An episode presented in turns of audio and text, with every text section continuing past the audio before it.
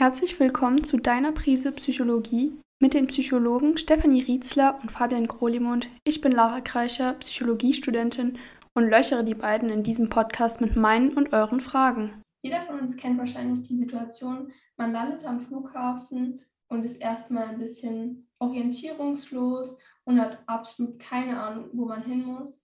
Und daraufhin folgt man einfach erstmal der großen Masse. Das ist Konformität. Aber kannst du uns das vielleicht noch mal ein bisschen spezifischer erklären? Ja, gern. Also ich finde das ein sehr spannender Begriff, Konformität. Eigentlich kommt er aus England und bezeichnet er am Anfang nur, dass jemand konform ist oder nonkonform ist, also dass er der englischen Kirche angehört oder nicht. Und dieser Begriff hat sich dann wie ausgeweitet und beschreibt jemand, der sich entweder den herrschenden Gruppenregeln anpasst und Normen oder eben nicht. Und das, was du beschreibst, ist ein gutes Beispiel. Wir verhalten uns vor allem dann konform, wenn wir uns unsicher sind. Das ist genauso eine Situation, oder? Ich komme aus dem Flugzeug, ich, ich weiß nicht wohin. Und dann schaue ich einfach mal, was machen denn die anderen und mache das Gleiche. Und in vielen Fällen ist das ja eine gute Idee, also dass ich dann wirklich bei der Gepäckausgabe lande, oder? Wahrscheinlich hat es Leute in der Gruppe, die wissen, wie es funktioniert und dann kann ich mich eigentlich dem anschließen. Nun sind wir schon beim Anschluss und zwar dem nächsten Punkt und zwar Gruppen. Du hast ja gerade eben schon von der Gruppe gesprochen, der man folgt, wenn man eben zur Gepäckausgabe möchte wie sieht das dann im Alltag noch aus und was für eine Rolle spielen überhaupt Gruppen für die Konformität? Ja, also wir Menschen scheinen wie so ein angeborenes Bedürfnis zu haben, uns Gruppen anzuschließen, uns in Gruppen zu organisieren. Das ist, wenn wir in die Evolution schauen, auch überlebensnotwendig gewesen. Und auch heute brauchen wir dieses Gefühl, dass wir aufgehoben sind in einer Gruppe, dass wir dazugehören. Und was noch spannend ist, eine Gruppe existiert eigentlich vor allem dann, wenn sie für sich bestimmte Normen und Regeln ausbildet. Und das passiert fast automatisch. Also eine Gruppe ähm, hat immer irgendwie Ein- oder Ausschlusskriterien, dass man zum Beispiel weiß, in dieser Gruppe hört man eine bestimmte Musik, kleidet man sich auf eine bestimmte Weise, verfolgt man bestimmte Interessen und dadurch bildet sich eigentlich erst diese Gruppe. Und wenn wir in eine Gruppe kommen, eine neue, dann gucken wir wie so ein bisschen rum, was gilt hier. Oder also wie, was braucht es, damit man in dieser Gruppe dazugehört? Das ist auf der einen Seite bewusst, aber auch sehr, in sehr vielen Bereichen unbewusst. Und wir passen uns dann eigentlich automatisch dieser Gruppe an. Das kann, ähm, mir ist ein Beispiel geblieben, ich war zum Beispiel mal eingeladen auf so einer Party und ich bin da einfach in, in kurzen Hosen, es war Sommer und T-Shirt angetanzt und alle anderen waren in Abendkleidern und in Anzug. Und das ist genau so etwas, wo man merkt, oder jetzt verletzt man komplett diese Gruppennorm, diese Gruppenregel. Ich hätte nicht gedacht, dass das so ein offizieller Empfang ist. Und dann fühlt man sich total fehl am Platz. Also, was du gerade gesagt hast, man fühlt sich komplett fehl am Platz. Also spielt die Akzeptanz auch eine große Rolle. Genau, also wir gehen eigentlich davon aus, wenn wir die Gruppennormen befolgen oder wenn wir uns an die Regeln halten, dann werden wir in dieser Gruppe akzeptiert. Und das kann man eigentlich auch sehr gut zeigen. Also wenn in einem Experiment beispielsweise, da wurde eine Gruppe gebildet und es wurde geschaut, dass diese Gruppe eine bestimmte Meinung vertritt. Und dann hat es zwei Versuchspersonen in dieser Gruppe, die mitdiskutiert haben, die quasi vom Versuchsleiter mit eingeschleust wurden. Und die eine hatte den Auftrag, zuerst die gegenteilige Meinung zu vertreten und dann langsam ihren Fehler zu erkennen quasi und sich der Gruppenmeinung anzuschließen. Und die andere Person, die blieb bei ihrer Meinung. Und was man dann zeigen konnte, ist, dass die Gruppe sehr intensiv auf diese zwei Personen eingeredet hat. Und gerade auch dann, als sie die gespürt haben, jetzt fängt die eine Person an, ihre Meinung langsam zu ändern. Und in der zweiten Phase, als die zweite Person dann eigentlich gezeigt hat, dass sie bei ihrem Standpunkt bleibt, haben sie aufgehört, mit dieser Person zu reden. Also sie haben sie eigentlich dann einfach ignoriert. Und das ist so etwas, was man zeigen kann. Oder als eine Gruppe, um sich selber zu erhalten, wird Personen ausschließen, die sich nicht der Meinung anschließen. Im Psychologiestudium kommt man an dem sogenannten Ash-Experiment einfach nicht vorbei. Könntest du das bitte erklären, warum das so wichtig ist? Ja, also das ist ein, ein sehr spannendes Experiment. Ash wollte untersuchen, wie weit Personen ihre Meinung anpassen, um Teil einer Gruppe zu sein. Und er hat das mit einem wunderbar simplen Untersuchungsaufbau gemacht. Die Personen mussten eine ganz einfache Wahrnehmungsaufnahme bewältigen. Sie haben drei Striche gesehen, unterschiedlicher Länge und einen vierten Strich und mussten dann beurteilen, welcher dieser drei Striche, A, B oder C, genau gleich lang ist wie der vierte Strich. Und die Unterschiede waren da relativ groß, also die Personen konnten das zu 100 Prozent richtig beantworten, wenn sie alleine waren. Und jetzt hat er aber ganz gemein sechs weitere Personen in diesen Raum gesetzt und die haben alle nacheinander die gleiche falsche Antwort gegeben. Also beispielsweise behauptet, dass Strich A der richtige sei, es war aber B. Und circa 35 Prozent der Personen haben sich dann dieser Mehrheitsmeinung angeschlossen, obwohl es offensichtlich falsch war, um eben zu dieser Gruppe dazuzugehören. Also kann man daraus ziehen, dass die Peer Group ein wichtiger Bestandteil ist für Konformität und dass die Einstellung der Gruppe auch super wichtig ist und uns in dem beeinflusst, was wir denken. Ja, also sobald wir zu einer Gruppe dazugehören, und das war ja spannend in diesen Experimenten, war das eine Gruppe, die einfach in dem Moment zusammengestellt wurde. Also das war noch nicht eine Gruppe, ähm, zu der man jahrelang dazugehört und die einem wichtig ist, sondern es waren einfach andere Menschen im gleichen Raum. Sobald aber drei bis vier Personen eine bestimmte Meinung vertreten, wird es ungeheuer schwierig, sich dem zu entziehen. Und dieser Konformitätsdruck wird natürlich noch viel, viel größer, wenn das eine Gruppe ist, die schon länger besteht, zu der man sich zugehörig fühlt und die einem wichtig ist. Also beispielsweise, wenn das eine Studentenverbindung ist, wenn das eine religiöse Gruppe ist, oder? Und ich merke, diese Gruppe, die vertritt plötzlich Dinge, die eigentlich nicht so zu mir passen. Aber wenn ich jetzt dagegen aufbegehre, wenn ich jetzt den Mund aufmache und sage, du, das finde ich jetzt komisch, was du da sagst, oder ähm, ich finde, das entwickelt sich in eine ungute Richtung, dann riskiere ich ja aus dieser Gruppe ausgeschlossen zu werden. Und die, dieser Konformitätsdruck würde dann eigentlich mich dazu bringen, mich trotzdem dieser Gruppennorm zu unterwerfen um weiterhin Teil der Gruppe zu sein. Ein anderes Experiment, an dem man nicht vorbeikommt, ist das Milgram-Experiment.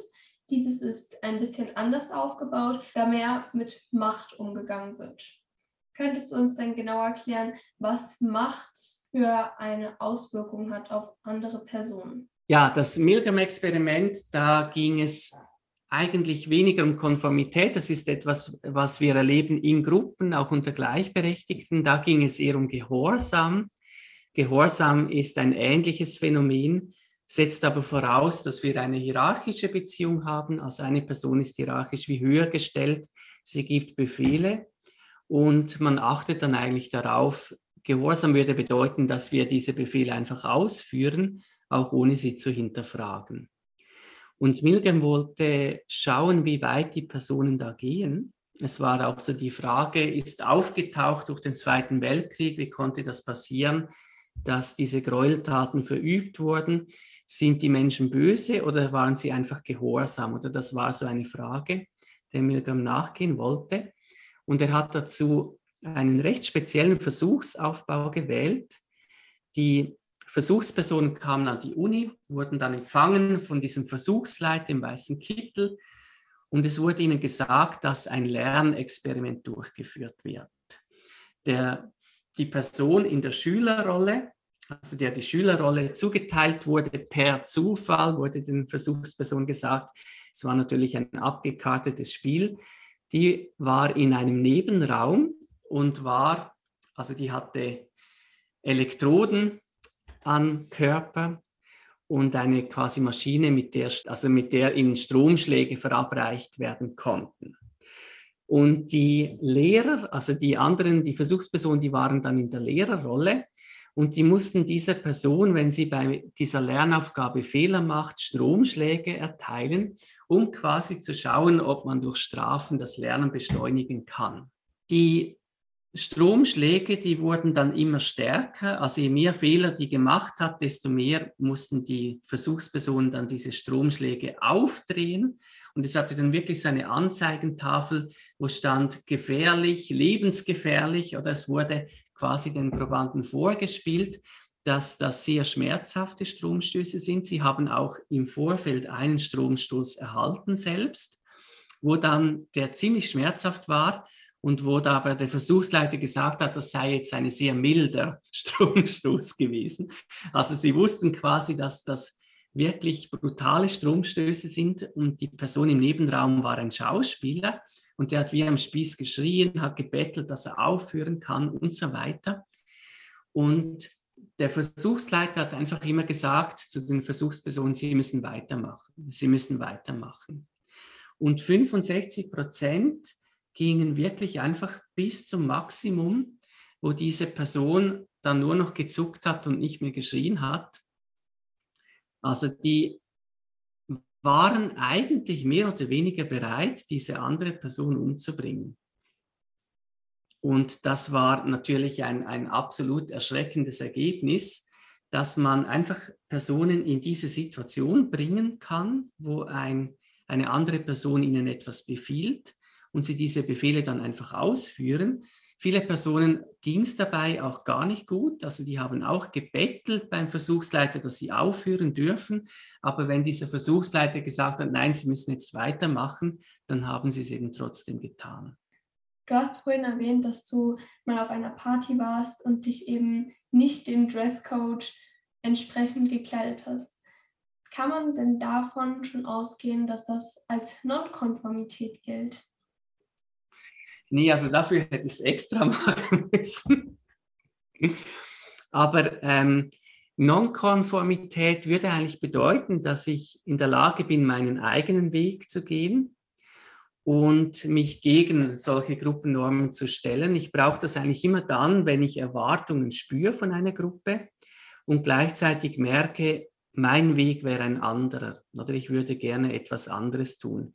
Und ich finde, man muss das aber immer ein bisschen abgrenzen zu antikonformem Verhalten. Es gibt auch viele Menschen, die wollen einfach auf keinen Fall Mainstream sein oder die wollen einfach zu einer Gruppe gehören, die gegen den Mainstream ist, unterwerfen sich da aber wieder anderen Gruppennormen. Also die 68er-Bewegung war so eine Bewegung, oder die sich ganz klar ausgesprochen hat gegen das, was aktuell gilt diese Flower Power Bewegung, aber es gab natürlich dann innerhalb von dieser Bewegung auch sehr starke Gruppennormen und Regeln, die man auch befolgen musste, wenn man dort dazugehören wollte. Das heißt, ich bin dann zwar gegen den Mainstream, aber konform mit meiner mir ausgesuchten Gruppe.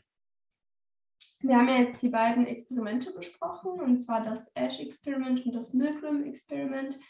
Und jetzt als Schlussfolgerung könnte man dann auch sagen, dass Konformität teilweise negative Aspekte mit sich bringt.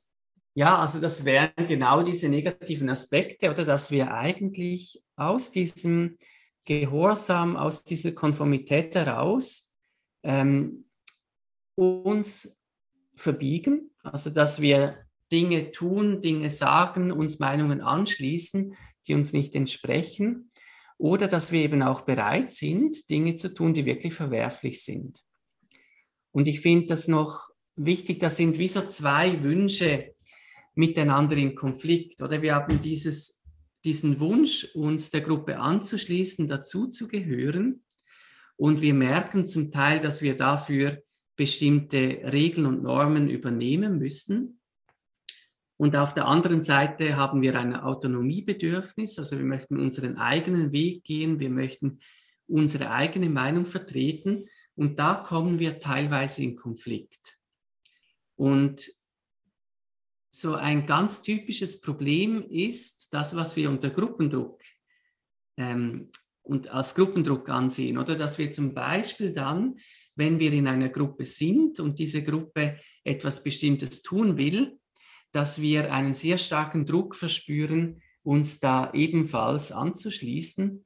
Typisches Beispiel sind Jugendliche, die dann irgendeine Dummheit begehen oder die dann aus einer Mutprobe heraus irgendetwas Gefährliches tun oder in einem Laden etwas klauen.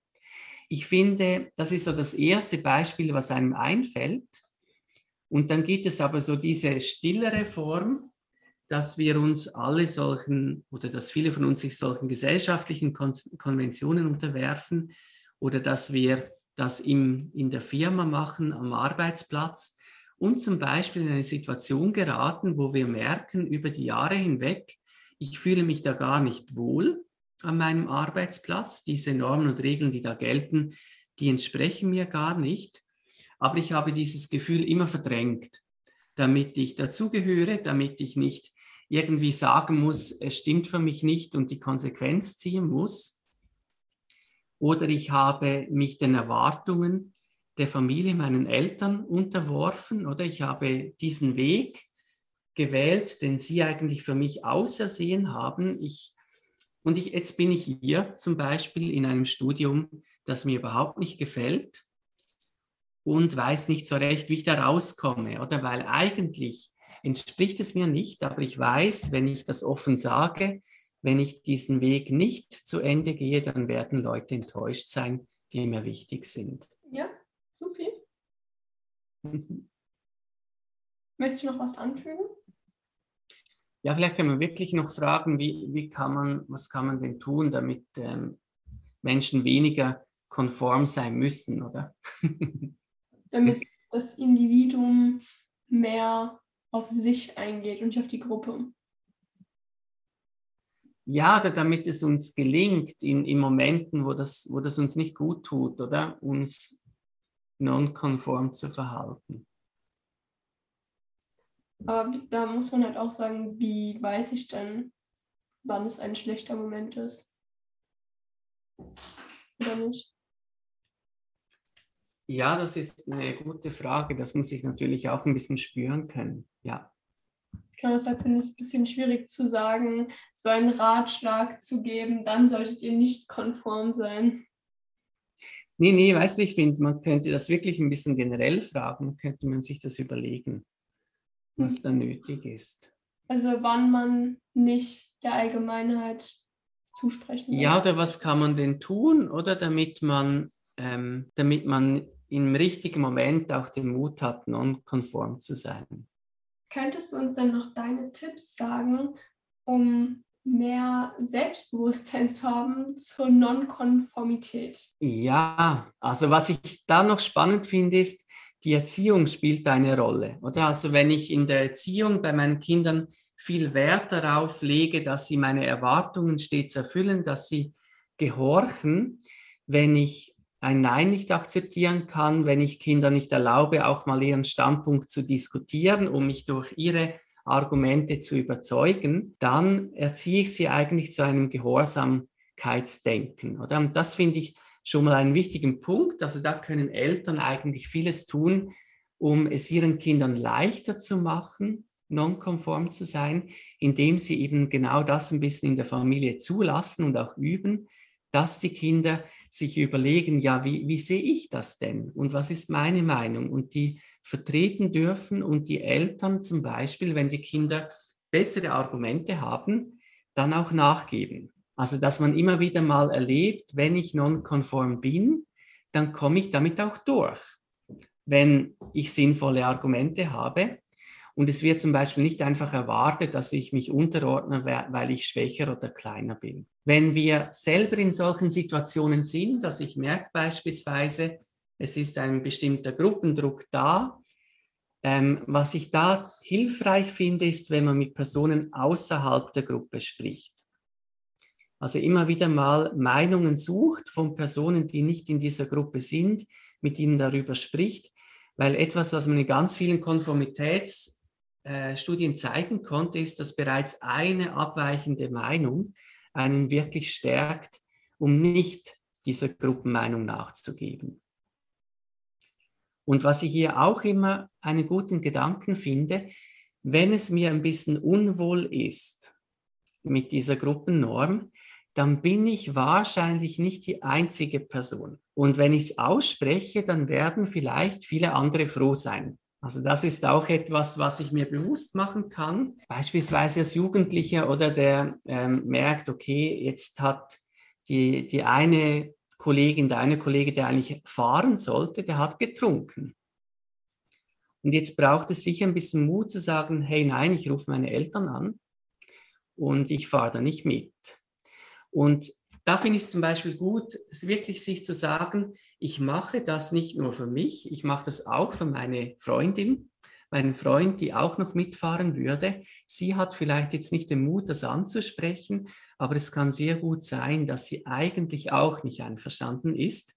Und sonst machen wir am Ende alles bei alle bei etwas mit, oder was wir eigentlich alle nicht richtig finden, nur weil wir glauben, die anderen sehen das auch so wie ich. Ganz, ganz schwierig finde ich es, wenn man tief in eine Gruppe steckt, die wichtig ist für einen selber. Also das ist etwas, so ein Phänomen, das man zum Beispiel häufig sieht bei Menschen, die Insekten aufwachsen, oder? Dass ihr ganzes soziales Umfeld bestimmte Normen und Regeln vertritt.